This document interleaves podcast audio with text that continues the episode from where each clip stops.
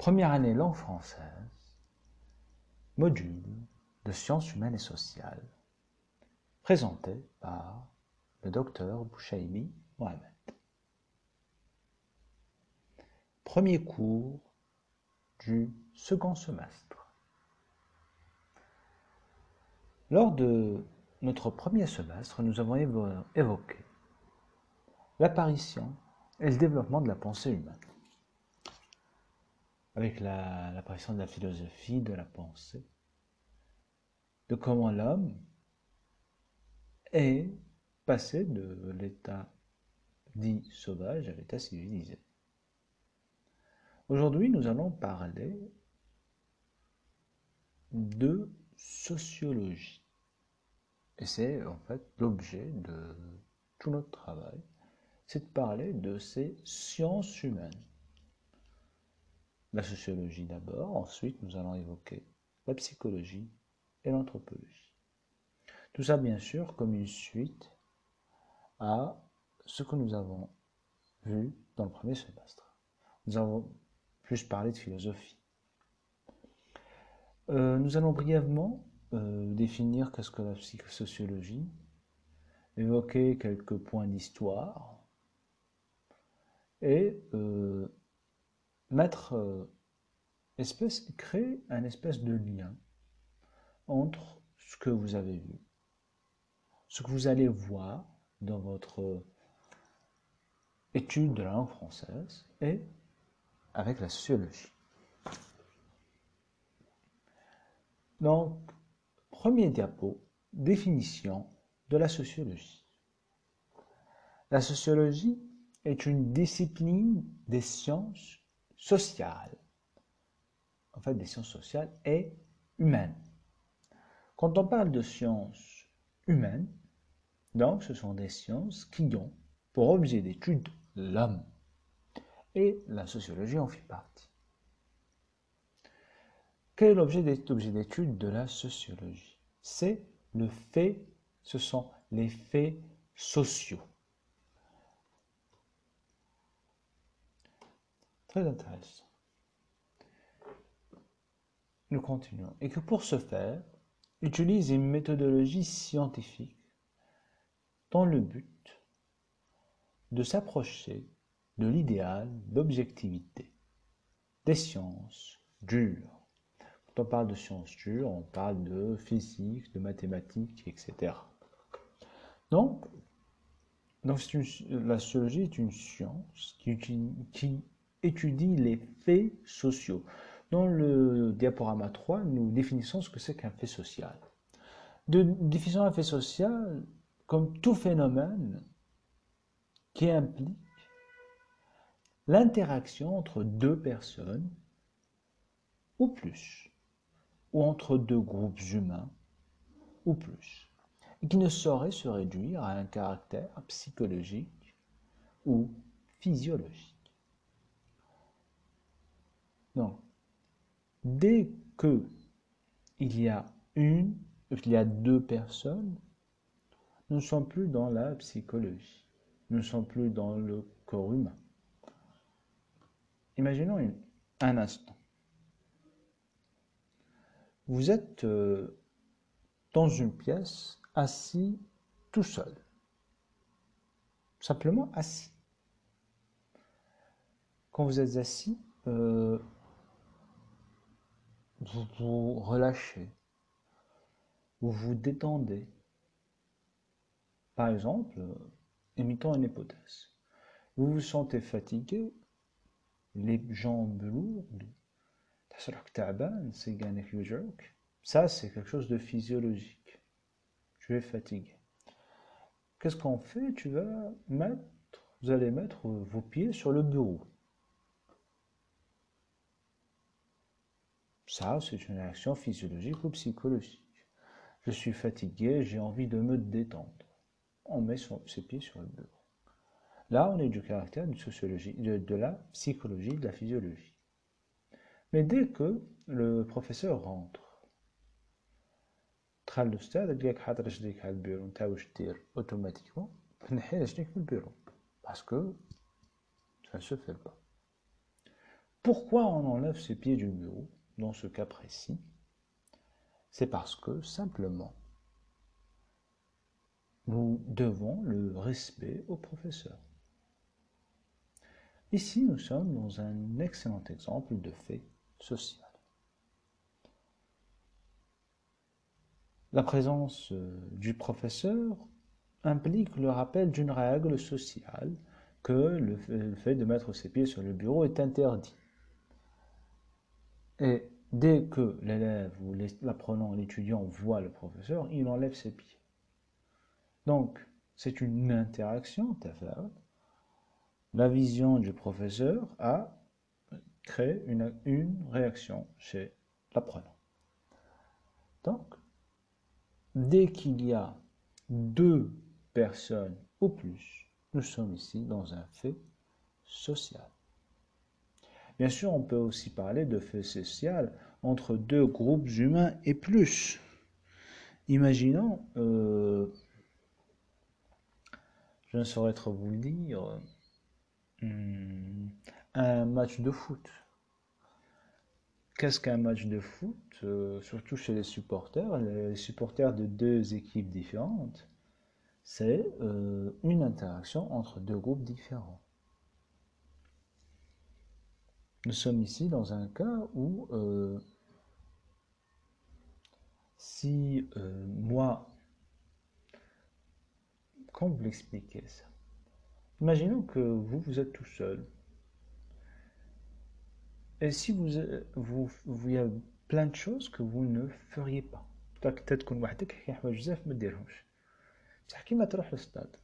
Quand tu vas au stade, que tu es dans un groupe, dans une foule, tu vas suivre ce groupe tu vas te retrouver à faire des choses que tu n'aurais jamais fait tout seul.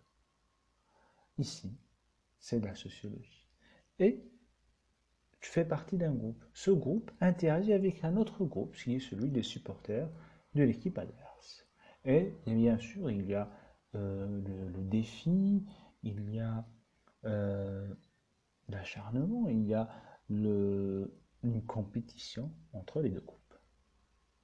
Donc là, c'est un fait entre deux groupes Nous revenons à notre définition de la sociologie quand, quand on dit que la sociologie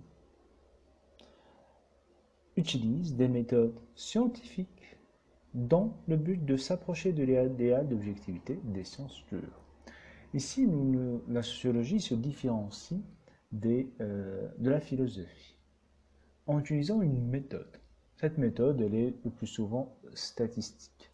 Euh, je ne vais pas rentrer dans les méthodes de recherche, c'est quelque chose que vous allez voir plus tard dans le détail, donc je ne vais pas vous embrouiller avec ça, mais sachez juste qu'il y la méthode, la méthodologie, c'est la chose la plus importante dans tout travail scientifique. C'est ce qui fait que votre travail scientifique, ce n'est pas un article journalistique, ce n'est pas juste les fabulations d'un philosophe. Non, c'est un travail qui est scientifique. Voilà. Il y a ce concept d'objectivité. Euh, juste pour vous, rappeler, objectivité, maudoaya, d'accord? Subjectivité, d'Atia. Nous passons euh, tout de suite aux précurseurs. Précurseurs, ça veut dire euh, ceux qui ont commencé la sociologie. Nous allons explorer juste deux personnages qui, sont Ibn Khaldoun et Auguste Comte. Nous passons donc au diaporama numéro 5. Ibn Khaldoun est né le 27 mai 1332 à Tunis et mort le 17 mars 1406 au Caire. C'est un historien, économiste, géographe, démographe, précurseur de la sociologie et homme d'État d'origine arabe, et se distingue par l'invention de la philosophie de l'histoire, le système cyclique, le concept de Rassabia. Euh, Ibn Khaldoun, euh, c'est l'un des précurseurs. Il n'est pas encore sociologue, on ne peut pas encore parler de sociologie, la sociologie n'existe pas, mais euh, on lui doit beaucoup d'éléments qui ont euh, participer à euh, la naissance de la sociologie. Ibn est d'abord historien. Il étudie l'histoire. Et on lui doit une discipline qu'on appelle la philosophie de l'histoire. Qu'est-ce que la philosophie de l'histoire? Selon Ibn nous devons étudier l'histoire en profondeur en ne se contentant pas de relater les sources historiques, mais de vérifier leur véracité en corroborant les sources selon trois dimensions. D'abord, pour Ibn toute la question se pose autour de vérifier est-ce que ce que nous donnent les livres est juste ou non. En fait, chez euh, les géographes, chez les historiens et encyclopédistes arabes de l'époque, la majorité des, donc de ces encyclopédistes, de ces écrivains, de ces penseurs, se contentaient de relater les faits. C'est-à-dire, est-ce que ça veut dire, non, يشوفوا المراجع يشوفوا الكتب ويعاودوا ينسخوا واش كاين في الكتب تاع التاريخ sans les critiquer من دون نقد tout en, en se concentrant sur un point précis qui est la vie des rois et la vie des princes.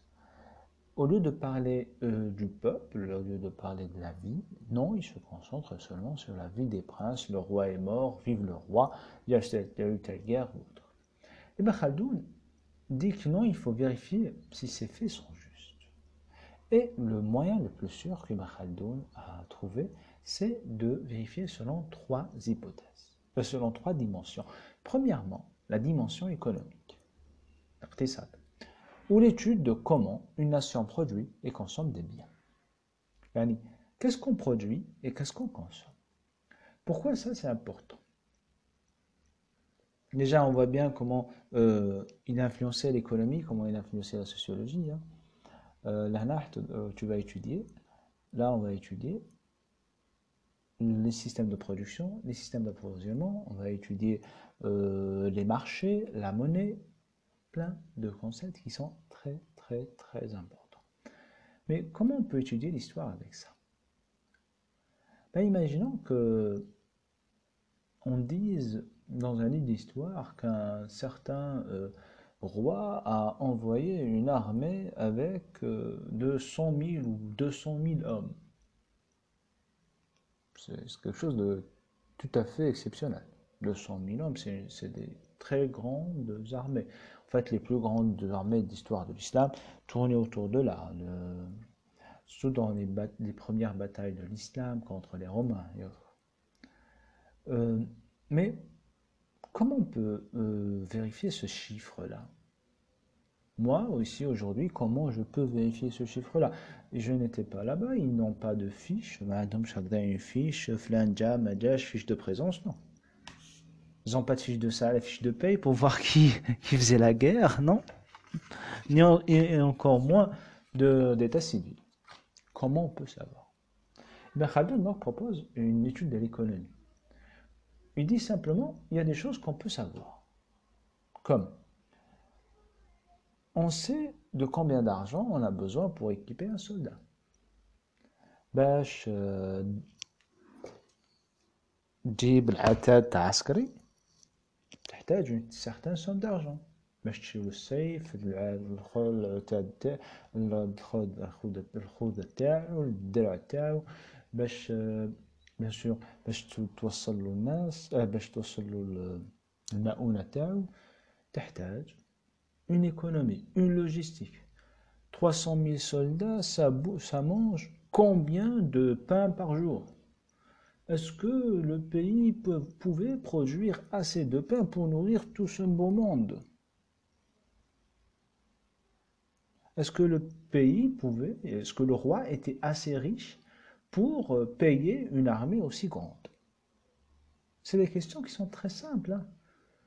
Et la plupart du temps, on se rend compte qu'une armée, d'abord, ça coûte très très cher, et que euh, très souvent, les gens, euh, les historiens, exagèrent le nombre de soldats. Ça, c'est une, vérification qui est très simple. On peut aussi chercher, euh, on sait très bien, par exemple, dans une population de, je ne sais pas, de 4 ou 5 millions d'habitants, quand on dit qu'il y a eu 200 000 soldats, c'est totalement exclu. Parce que généralement, pour produire assez de biens, pour équiper et nourrir un soldat, il te faut au moins 8, 10, 20 personnes. selon la, qualité des soldats et selon la productivité de l'État. Donc, on peut vérifier ce genre de fait. Deuxième dimension, la dimension culturelle. Et dans cette dimension, euh, Ibn Khaldoun parle spécifiquement de religion.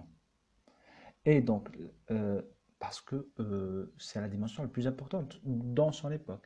Je vais vous expliquer pourquoi tout de suite. Et surtout, pour euh, la relation de la religion avec le prince et avec le peuple.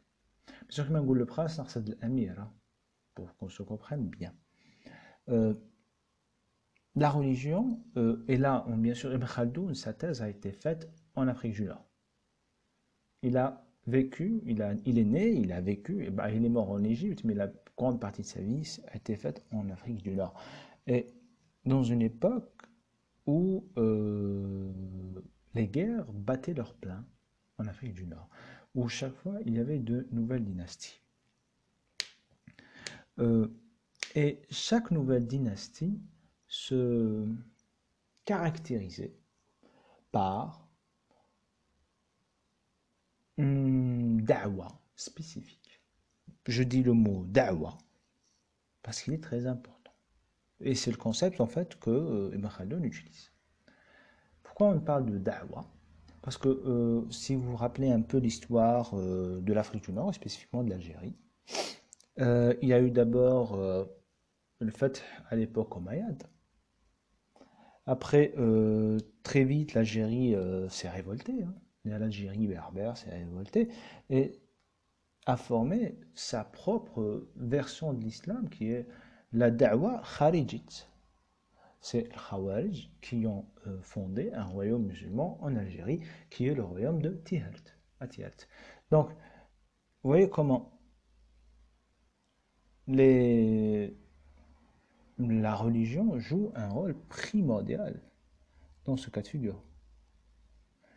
Euh, donc, on est dans le royaume. Euh, après les Khawarij,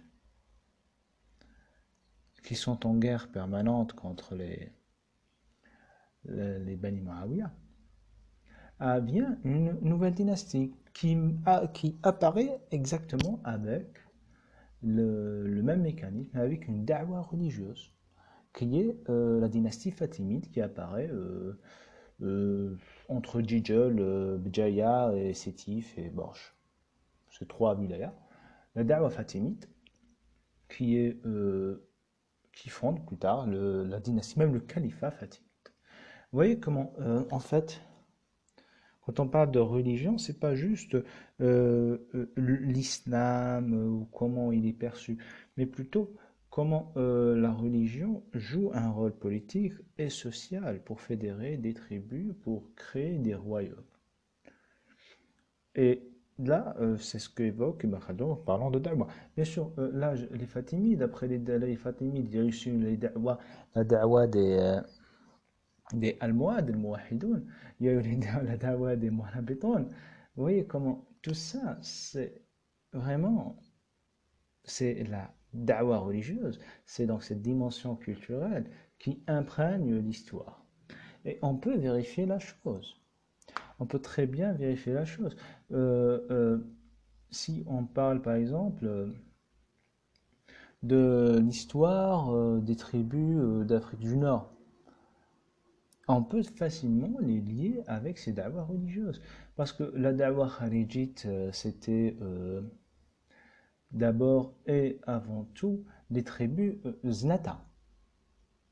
Les, znata qui vont donc de, Libye, donc du Fezzan, du désert du Fezzan, jusqu'à jusqu'au Maroc. C'est ces tribus znata, les Shawi par exemple en font partie, qui ont euh, soutenu et qui ont propagé cette da'wa kharijite. Et cette da'wa kharijite fut plus tard combattue par les Fatimides, qui, elles aussi, euh, impliquent d'autres tribus, qui sont les tribus des Kutama, les tribus et, les Sanhaja. Entre eux, les Kutama, Sanhaja, c'est Djidjal, Bjaya, donc la petite Kabylie, et euh, jusqu'à la Hodna. C'est ces cette région-là qui donneront plus tard euh, les Fatimides, qui donneront les Irides et les Hamadites plus tard. Même si les Hammadites vont s'émanciper des, des Fatimides. Mais ça, c'est une autre histoire. Donc, la dimension culturelle qu'on voit donc par dimension religieuse et la dimension euh, politique. C'est bien sûr la vie politique, c'est la vie des princes, de leurs vizirs et de leurs guerres. Donc, en rassemblant tout ça, nous avons l'histoire. Euh, Ibn Khaldun aussi, c'est euh, dire, Ibn a mis au point, on passe donc au diapo numéro 7, ce qu'on appelle le système cyclique. Le système cyclique est une théorie par laquelle Ibn Khaldun explique l'apparition et la mort et la de, de nouvelles dynasties. On a vu dans l'explication précédente que des dynasties se sont succédées dans l'histoire de l'Afrique du Nord. En passant par donc les, les de Tihert, ce qu'on appelle aujourd'hui les Rostomides, les Rostomides, les Fatimides, les Irides, les Hamadites, les Zianides, les Almohades, tout ça ce sont des, des, dynasties qui se sont succédées. Euh, on peut voir ça un peu partout en fait dans le monde musulman. Et euh, Ben a émis une théorie. Pourquoi ces euh, dynasties naissent, apparaissent, grandissent et meurent à la fin? Euh, Nous commençons par le commencement. Il y a un roi. Le roi, euh, cette dynastie est malade. Apparaît une nouvelle dynastie. Ce sont, selon Ibn Khaldoun, des tribus, la plupart du temps bédouines mais l'important ce sont des tribus qui n'ont pas le pouvoir. Cette tribu est unie. Ils ont une grande confiance entre eux. C'est ce que euh, Ibn Khaldoun appelle l'asabiya. Quand on dit l'asabiya, euh, automatiquement on a l'arabien en fait euh, non il faut influencer euh, l'asabiya euh, au mot arabe l'usba l'usba c'est quoi? c'est le jamaa, c'est le groupe. C'est un groupe qui est soudé, qui est fort. Euh, et c'est ça, en fait, l'asabiya, qui est une forme de, on va dire, de cohésion sociale. Donc, nous avons une tribu qui a des membres qui sont soudés, qui ont un fort lien social. fermé. Après la asabiya, après la arrive la deuxième étape qu'on appelle la dawa. Ce qu'on a évoqué tout à l'heure avec la religion. Selon Ibn Khaldoun, cette tribu ne peut pas, bien sûr, gagner toute seule, ne peut pas prendre le pouvoir toute seule. Elle doit avoir des alliés. Mais comment rassembler des alliés? Comment se projeter pour les gens comme étant légitimes? Qui fait ana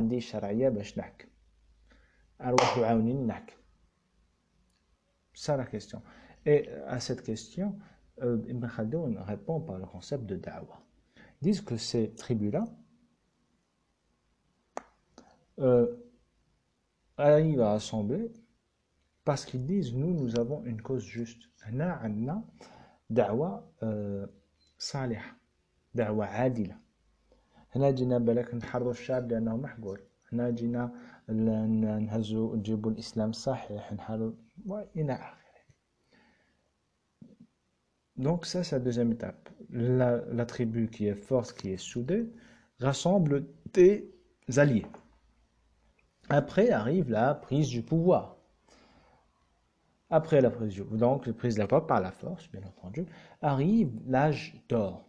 C'est quoi ça, l'âge d'or C'est un moment où les membres de la tribu sont encore soudés. Vous êtes la asabiya est encore grande. C'est un moment où les gens, les princes, ces nouveaux princes, n'ont pas encore oublié leur vie d'avant. Ils ont un rythme de vie qui est simple, des dépenses qui sont faibles. L'ananas, مازال مشفاو في متفكروا البداوة يعني مستوى المعيشي تاعهم. بسيط مش مستوى المعيشي سوري ديزولي. المصاريف تاعهم ضئيلة. وهما متفاهمين ما بيناتهم. وفي هذا الوقت يكون فائض في في المال. ومعناتها كاين فائض في المال كاين ينقصوا الضرائب on va diminuer les impôts. La vie va en diminuant les impôts il y aura plus de commerce, donc on y aura plus de richesse. Plus de richesse veut dire qu'on y aura plus d'argent pour la science, pour l'art, pour l'éducation, et on vivra un âge d'or, Mais cet âge d'or ne va pas durer longtemps, parce que ces nouveaux princes vont petit à petit s'habituer à la richesse, vont petit à petit s'habituer au luxe. Et de ce fait, ils vont augmenter leurs dépenses de plus en plus de dépenses.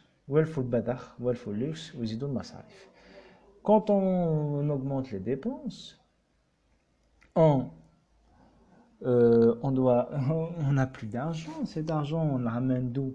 On augmente les impôts. Quand on augmente les impôts, le commerce diminue, la consommation diminue, la richesse diminue et le peuple est de plus en plus pauvre. On a donc fait le déclin, Il y a aussi un autre phénomène, c'est que la asabiyya aussi perd de sa force. Avant, les gens, ils se connaissaient tous, plutôt les gens, la famille qui règne, le groupe, l'usba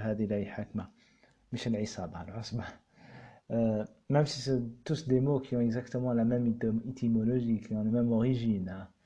Euh, euh, donc, cette isba qui règne, ils ne se font plus confiance ou même il ne pratique plus le pouvoir, mais il délègue le pouvoir à des vizirs. واللي مش هو اللي يحكم mais يعطيه الوزراء فما هذوك الوزراء بالوقت بالوقت يوليو يدوروا عليه et c'est là qu'arrive la chute et que arrive une nouvelle dynastie. Vous pouvez voir ça dans, mais dans toute l'histoire de, des Arabes et même dans l'histoire de l'humanité. Euh, regardez comment euh, les princes euh, euh, européens sont nés. Comment euh, les Carolingiens, les Mérovingiens, vous avez vu, vu ça, on s'est fait, comment le, passage de dynastie de Carolingiens aux Mérovingiens et autres. comment, en fait, les princes se sont habitués au luxe, se sont habitués à ne plus gouverner et à rester juste à faire la guerre ou à courir derrière les femmes. Et, petit à petit, des nouvelles tribus, des, des vizirs, en fait, c'est ça en fait, sont venus les chasser et ont pris leur place. Euh, on peut voir ça n'importe où. En fait, donnons un exemple euh, très simple. Nous sommes arrêtés aux Fatimides. Les Fatimides ont quitté l'Algérie pour s'établir en Égypte. Là-bas, ils ont fondé un califat fatimide, Khilafah al-Fatimiyya. Le califat fatimide s'est vu petit à petit euh, de plus en plus les princes s'éloigner du pouvoir. Ils sont de plus en plus faibles. En fait, le califat fatimide, à une certaine époque, couvrait jusqu'à la Mecque. Il, euh, il couvrait l'Égypte, l'Afrique du Nord, la, bande côtière de jusqu'à Mecca, et il couvrait euh, tout ce qui est Cham. Donc le califat euh, à l'époque donc euh, abbasside ne couvrait que l'Irak et le Khorasan. Vous voyez, c'était vraiment quelque chose d'énorme. Hein.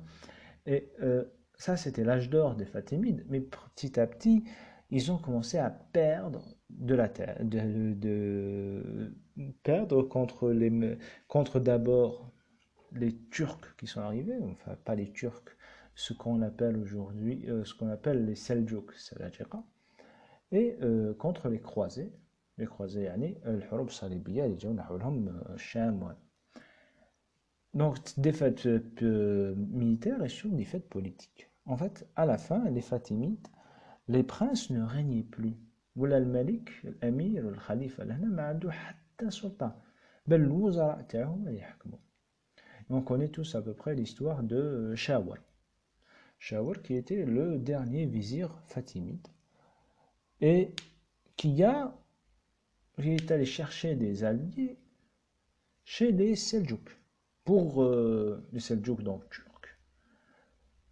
les, ce qu'on appelle euh, les Seljuk,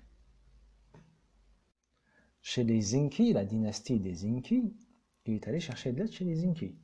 Là, euh, Pour, pourquoi? Parce qu'il était en guerre contre un autre vizir. Il a ramené les Inki, à leur tête un, certain euh, Assaduddin Sharko. Oui, c'est un nom turc. C'est Assaduddin Sharko qui lui-même a avec lui ramené un, son neveu qui est simplement Salah ad-Din Ayyubi.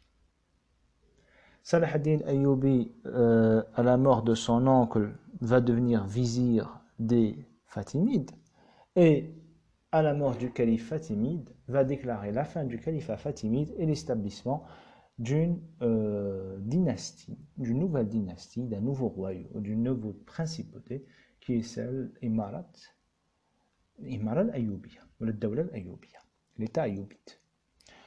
Et de la même manière, ces Ayyubites, les, euh, Saladin Ayyubi va donc prendre le pouvoir, il va devenir très grand, tout, tout, et ses petits-enfants, ses arrière-petits-enfants, ses descendants vont perdre le pouvoir de la même manière. Les descendants des Ayyubites vont euh, petit à petit ne plus faire confiance au peuple, vont ramener, augmenter les impôts, ils vont avoir, une vie de luxe, ils vont ramener euh, des esclaves turcs. Ces esclaves, c'est même les Mamelouks, Mamaliks. Ces Mamelouks, ils vont les entraîner à en faire une armée. Et à la fin, ces mêmes Mamelouks se sont retournés contre eux, contre les Fatimides, contre les Ayyubites, et ont fondé leur propre royaume Mamelouk. Et c'est comme ça que l'histoire va, tout simplement. Euh, je crois que c'est tout pour Ibn Khaldoun. Et ce sera tout pour ce podcast. Merci.